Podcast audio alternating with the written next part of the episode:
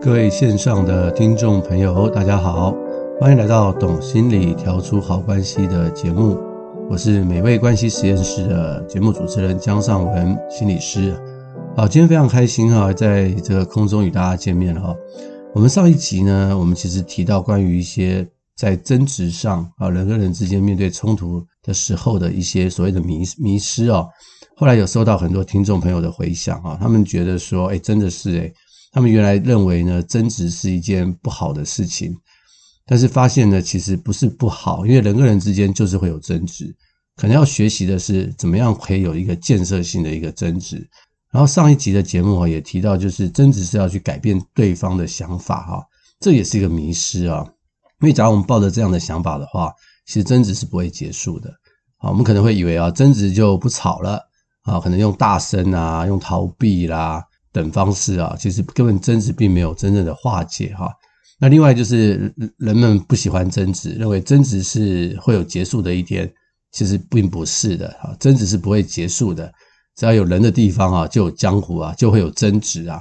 而是我们怎么样去善用这个争执，让这个争执呢，在我们的生活中呢，可以让彼此的关系或大家的关系能够更加的美好。那我们今天这一集的节目呢，就要跟大家更深入的去探讨。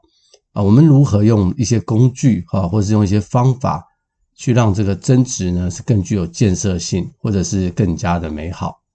首先呢，第一点我想跟大家去分享，就是就是说焦虑啊，呃，其实呢，人都是会有基本的焦虑啊，只是某一些人的焦虑程度特别高啊，比如说他很紧张啦，他常常坐立难安啦，然后他说话很快啊，然后他会很希望你立刻做啊，你可以你感可以感觉到这种。就是属于焦虑程度比较高的一些人啊，在我的咨商室里面呢，有些人来跟我咨商的时候啊，通常案主呢本身是焦虑度比较高的人呢，我大概就会怀疑他一定有一个父母哈是一定比较高焦虑的啊。通常呢去问了以后，果然都是如此。因为一般来讲哈，那焦虑可能跟天生气质是有关的，但是跟后天环境也是有关系哦。所以一般来说，有焦虑的父母哈，就一定会有焦虑的孩子。哎，你你怎么知道你的父母焦不焦虑呢？这就可以看出来，就是他他是不是很多时候呢，他就是很会碎碎念啊，他很坐立难安，然后他很多事情就要求你立刻，然后他很难沟通，哎，这个都是一个焦虑的本质哦。这个焦虑的人哈，假设我用一个杯子来形容的话，他们就是呢，这个杯子里面的水啊，几几乎已经倒满了，压力很大，所以呢，他们通常哈就无法再加进任何的水。也就是说啊，一个焦虑的人呢，他们常常认知啊，会有一个窄化的一个现象，很难再听进去，或者是对于一些不同意见再去多做讨论。所以在生活当中啊，假如有一些事情啊，跟他的意见不同，或者是跟他的想象不同，或顺序不同啊，他大概就会很容易生气，很难有弹性啊。这就是焦虑人的一个本质，他们的认知呢，他们会很容易去窄化。所以大家可以去想一想，哎，自己是不是焦虑度比较高的人啊？所以，假如自己是焦虑度比较高的人呢，可能你会很习惯的用这个权力之声啊，就是强压对方，或者是你会很不喜欢跟别人起争执，或者是啊，不要再谈了，不要再说了啊，我因为压力很大。其实是因为我们的认知窄化的一个原因哦。假如发现自己是焦虑度比较高的人的话，我们可以做什么呢？就是我们要去觉察自己是不是一个。焦虑度比较高的一个人，可能我们要做一些呼吸练习啊，在平常的时候就可以让自己去放轻松。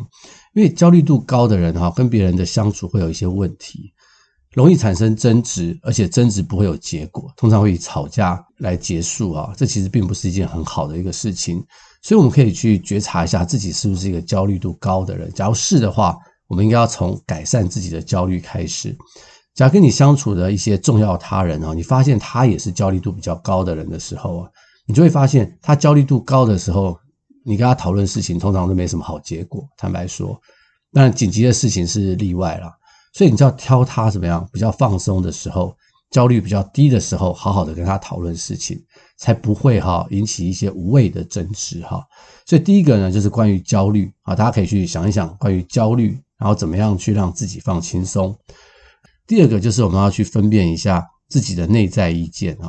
我们上一集的节目哈，有提到有所谓的权力之声、理性之声、逃避之声跟可能之声哈。前三个啊，权力、理性、逃避啊，都可能是停让争执停止的方式哈。但是真正能够化解的，比较是这个所谓的可能之声哈。我常常啊看到父母跟孩子的相处，我其实自己本身也是父母。有时候孩子哈真的很不乖啊，或者是很鲁的时候，或者是很紧急的时候啊，就会产生争执嘛，对不对？那那时候呢，父母通常都会用权力之声啊，就直接要求孩子要这么做，然后争执就结束了。那当然，小孩子啊，他比你弱小，他就好吧好吧，就顺服这个父母或讨好父母。但是你就会发现，很多时候孩子越来越大了，进入青春期的时候，你就不是用权力之声呢就能够压迫他的。他也会用他的权力之声来跟你去做这个反抗，所以我通常都会建议啊，假如父母哈暂时或者是没办法，你用了权力之声要求小孩子去做一些事或不要做一些事之后啊，那这其实不代表争执就结束了。我通常都会建议啊，事后父母还是要找孩子啊，在一个比较平和的状况，好好的把刚刚的事情啊，好好的再谈一谈，听听对方。内心的声音呢？它的可能之声是什么？因为人在压力之下，哈，通常都会用权力啦、逃避啊、啊，那种超理智、超理性的方式去面对争执。可是他并没有真正的能够让人心里面的声音去说出来啊。萨提尔学派当中啊，就常常强调一个所谓的冰山理论啊。这冰山理论呢，它强调就是说，很多人的声音，哈，人的期望啊、渴望啊、想法啊、感受啊。其实都是在冰山的下面，除非我们很认真的去思考或者去把它说出来，否则通常都是被隐藏的。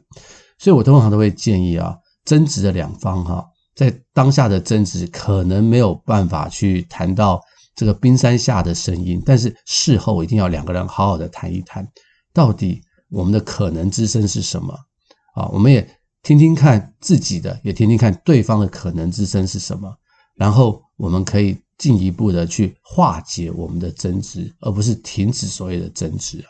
这可能之声真的蛮重要的。很多时候我在做伴侣咨商的时候，我就发现其实他们啊的争执通常都是停留在表面冰山的上面，可是冰山下的东西或冰山下的声音、想法、可能之声呢，常常没有办法表达。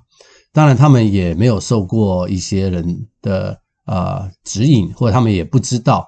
但是通常我在智商师的角色就会协助他们去表达这个可能之声。诶，我就发现说，很多时候他们开始学会了，他们其实还是会争执，但是他们的争执能够化解，而且是帮助他们的关系有更好的一个连接。所以这个可能之声就是要放在我们的心里面，问问自己说，诶，我是不是常常是用前面三个啊，权力大小声、理性用辩论、逃避就是不说话这三种。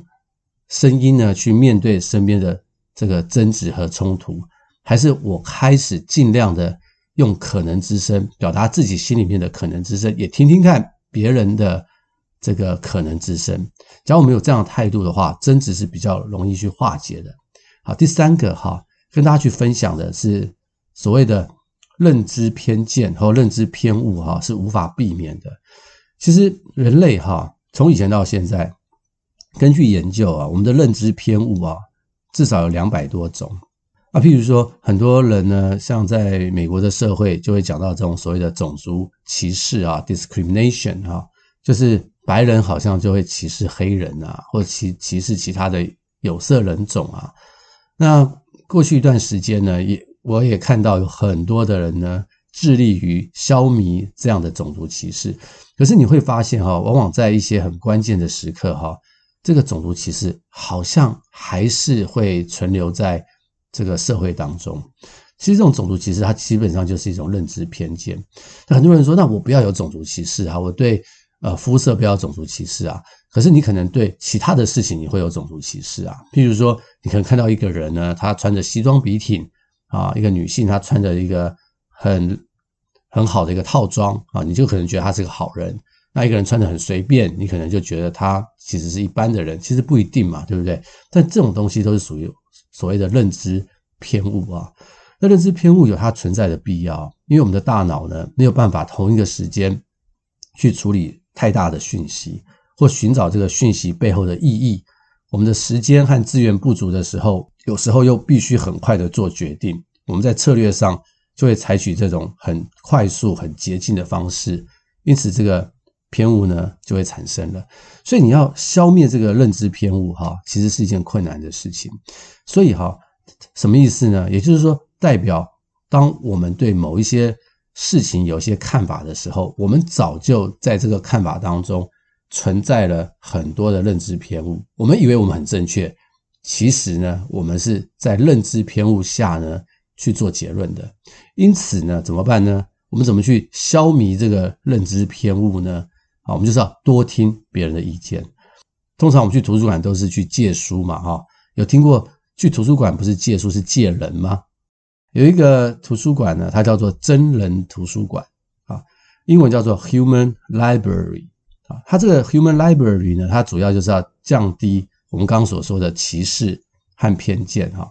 一个很有名的心理学家叫做 Gordon Allport 啊，他在一九五四年啊，他有提出一个假说哈。他说呢，群体之间的成见或者是偏见或者是歧视的问题啊，可以怎么去处理呢？通常不是叫你。教导，哎，你不要歧视别人啊，所有人都要公平啊。他说这样做还是不够的，最好的方式就去就是去接触。你一旦去接触互动以后，其实人跟人之间的偏见呢就会降低。因为这样的一个理论呢，就有所谓的一个真人图书馆。台湾有哦，在国外已经有八十多个国家都有这样的图书馆了。也就是说，你去这个图书馆，你不是借一本书，你是借一个人。这个图书馆上面都有很多的资料。这个每一本书呢，都是一个人的一个履历，所以呢，你可以预约他，可以去跟他去聊天三十分钟到一个小时。那在台湾的话，我看了一下，新北市有这个所谓的真人图书馆，大家可以上网去搜一搜，蛮有趣的。你可以上网去跟这些人去预约，然后跟他们谈话，了解一个人的人生经验，就等于读了一本书。那这是一个很有趣的一个概念，大家可以去试试看。对，我们多听下别人的声音哈，我们就可以去消弭自己的这个偏见，或者是降低我们的所谓的认知的偏误啊。也就是说，当我们在跟别人争执的时候，我们要注意一件事情：我可能是因为认知偏误，让我看到让我没有看到该看到的东西。但是另外一个人呢，他跟我争执，他跟我持相反的观点，那可能他就可以弥补。在这个认知偏误上的一个不足啊，所以这个是我们在认知上我们可以去思考的东西，也会让我们在争执的时候啊，不会那么的坚持己见，也就会比较能够去听到别人的可能之声哈。在我的临床工作里面，我就常常碰到这样的一个事情啊，就是我们有很多的个案啊，我们说他们的认知是非常的固着，就是他觉得他一定要这么做，啊，他一定不能这么做。他必须要这么做，而他的观点呢，非常非常的强烈，他很坚持他的观点。那他也因为他坚持的这个观点呢，所以呢，他就造成了很大的困扰，他没有办法去松动啊。所以在智障的过程中呢，在认知行为的治疗当中，我们常常就要松动他这个观点，因为他这个观点太固着，他没有办法因为情境、环境或人事物的改变而去松动。这也算是一种所谓的认知偏误哦，他没有办法听进去别人的意见，所以通常我们就会在智障的过程当中说：“真的是这样吗？你一定要这么做吗？有没有可能有别的选择呢？”好，我们通常都会建议他，除了他原来的想法之外呢，若是他能够再想出三到四个可能性的答案，那这个时候他的认知就松动了。那他一旦松动以后，他的困扰呢，他就会呢下降了。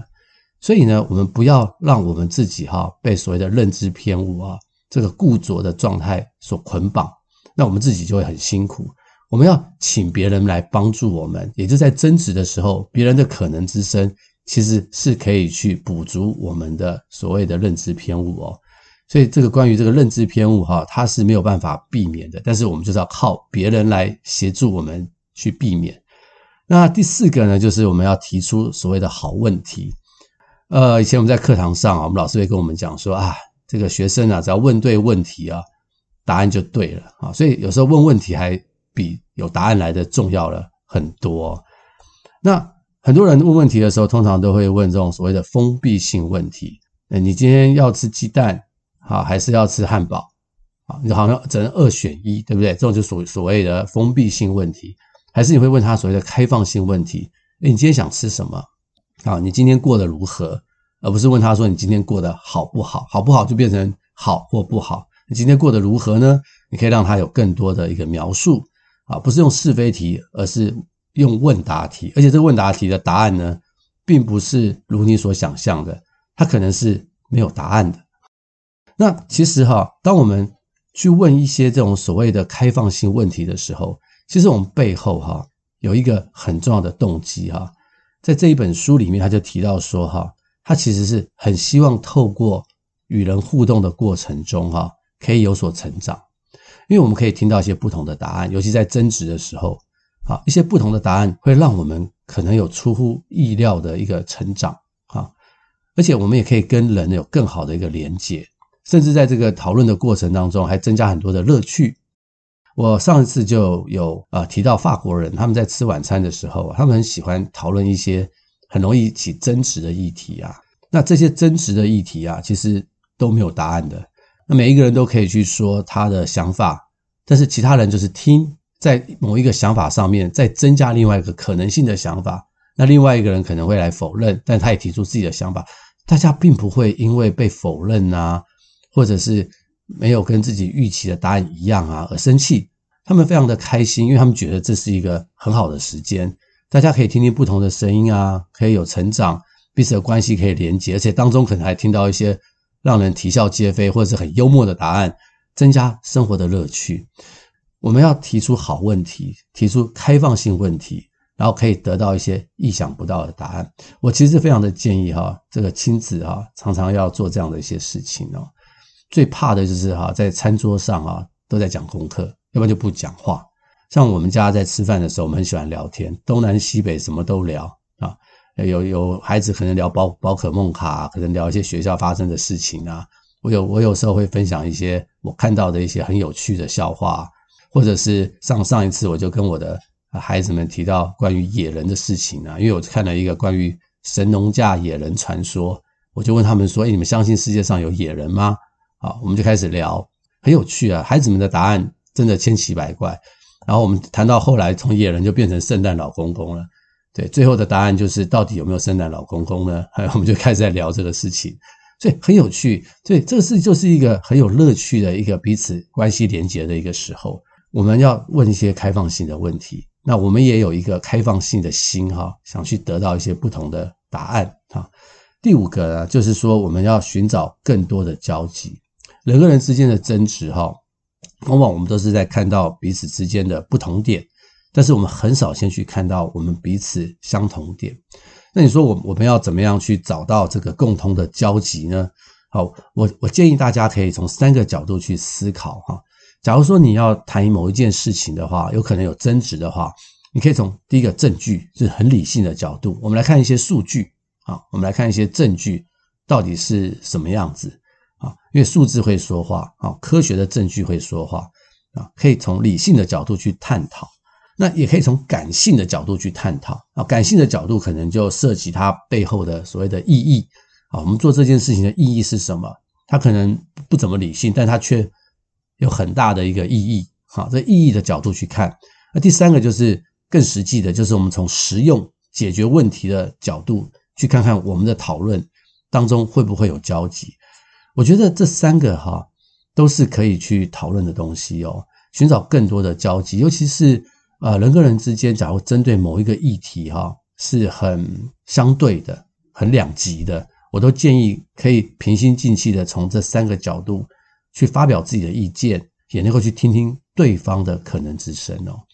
嗯，有一个研究哈，就发现说，像现在的选举，不管是台湾或者是美国或者是全世界，都是同样的状况。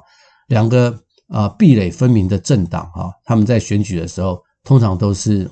攻击对方啊，觉得对方做的东西全部都是错的。攻击久了以后呢，就变成两大阵营都有自己的同温层啊。那大家都比较能够接受自己同温层所说的东西，就是上次我其实有提到所谓的认知失调。大家不想自己认知失调，因为那是一个不舒服的感觉，所以对于不是跟自己相同意见的人呢，我们就会很想去说服他，去说服他，你不要这样想啊，其实你所支持的候选人政党其实怎样怎样，所以就变成很多人在吵架。很有趣的，在心理学上哈会提到说，你越想去说服敌营的话，敌营是越不会被你说服的。为什么呢？因为当你说服他的时候，他的内心呢就会升起一种反抗的声音。第一个，他就不想听你说任何东西；第二个呢，他会用更大的声音呢回来呢去压制你的说服，也就变成说两边就是权力之声对权力之声，哇，那个吵架就很大了哈。所以其实最好的方法。不是说服对方，最好的方法是问说：“诶，这个议题很有趣哦，是什么原因你会这样想呢？”又问一个开放性的问题，跟他去讨论，从他所提出来的理性的证据、感性背后的意义，或者是实用性如何解决问题三个方面去讨论。因为讨论完以后，哈，通常你会发现哦，彼此的敌意就会下降很多。为什么？因为原来彼此呢。其实都很关心这个议题，只是从不同的角度去思考。所以寻找更多的交集，哈，往往是在争执里面可以真正去化解争执的一个很好的方法啊。我们不是要停止争执，因为争执是无法停止的。我们要学习的是如何可以去化解。啊，所以我觉得可以寻找更多的交集，而不是想要去说服对方。啊，最后一个哈，就是要创造一个安全分享的空间。这个就很明显了。譬如说，你在学校上课的时候，老师在前面，同学们在下面。呃，老师问一些问题，假如是课本上的问题就还好；假如是一些其他的问题呢，很多学生可能碍于这个老师跟学生之间的关系，就不会说真心话，对不对？而且呢，旁边还有其他同学啊、同才的压力啊，就更难去说出自己的想法。所以这样的一个空间哈，就感觉上不是非常的安全。啊，除非这个老师很厉害，他可以创造一个非常这个安全分享的空间。可是你好，我们可可是我们到这个社群媒体上，你就会发现啊，因为社群媒体上大家的比较扁平，好，所以大家就会觉得自己都是很重要，就很容易也比较自由，也比较放松的可以去发表自己的意见，在这个社群媒体上啊，下面的留人的留言啊，就会有很多啊，各式各样的留言啊，你就发现大家比较容易去分享。对，这就是一个所谓安全分享的一个空间。那在这个争执上面呢，什么样叫做安全分享的空间？哈，我刚刚其实有提到，两个人呢在争执声音很大的时候啊，其实那样的一个场合是没有办法去好好的分享彼此的可能之声，或者是冰山下的意见。所以我会觉得，在争执过后，我们要彼此去创造这个安全的空间。好，所以我们来好好的谈一谈。好，我们上个礼拜或者是我们前几天争执的事情，我们大家都平心静气，啊好好的分享一下我们啊刚刚所谈的一些事情。这个创造这个空间，创造这个时间呢，是一个必要的。因为假如我们没有去做这样的事情的话，我们的争执看起来好像结束了，其实是放在内心里头。这就导致哦，在我在做伴侣之上的时候，很多人常常就是怎么样，很喜欢翻旧账。哇，一翻呢，过去几十年的旧账全部一个一个翻出来，就代表他们其实争执呢根本就没有结束，也没有化解，所以这个在人跟人之间的关系啊是非常不好的，也是非常破坏关系的。所以事后的沟通其实是非常非常的重要，争执呢也才能够真正的去化解。好，今天这个节目哈就跟大家去分享到这里，也就是说我们可能有六种方法可以去面对。我们的争执，好，第一个就是看看自己是不是个焦虑的人，好，也观察一下对方重要他人是不是一个焦虑的人。我们要在一个比较不焦虑的状况，才会有比较好的沟通。第二个，分辨一下自己的内在意见、权力之声、理性之声、逃避之声和可能之声，好，改变自己的习惯，让可能之声呢成为我们跟其他人相处的好方法。第三个，就所谓的认知偏误啊，是无法避免的。那最好的避免方式就是找一个人或更多的人提出对你的想法有相反的意见或者是别的意见，这样的话才能够去弥补我们认知偏误上的这个错失。第四个，提出好问题，啊，开放性的问题可以得到更好的答案。接下来就是寻找更多的交集，然后创造一个更安全分享的空间。好，希望今天这六点啊，可以协助大家在争执上呢。会有更多所谓的建设性的争执。那这样的话，我们就不会担心争执是件不好的事情，反而能够从争执当中呢，去让人跟人之间会有更好的关系。好，希望今天的节目可以让大家有收获，也欢迎您呢帮我们分享啊，按赞、订阅。那我们就下个礼拜见，祝大家有美好的一天，拜拜。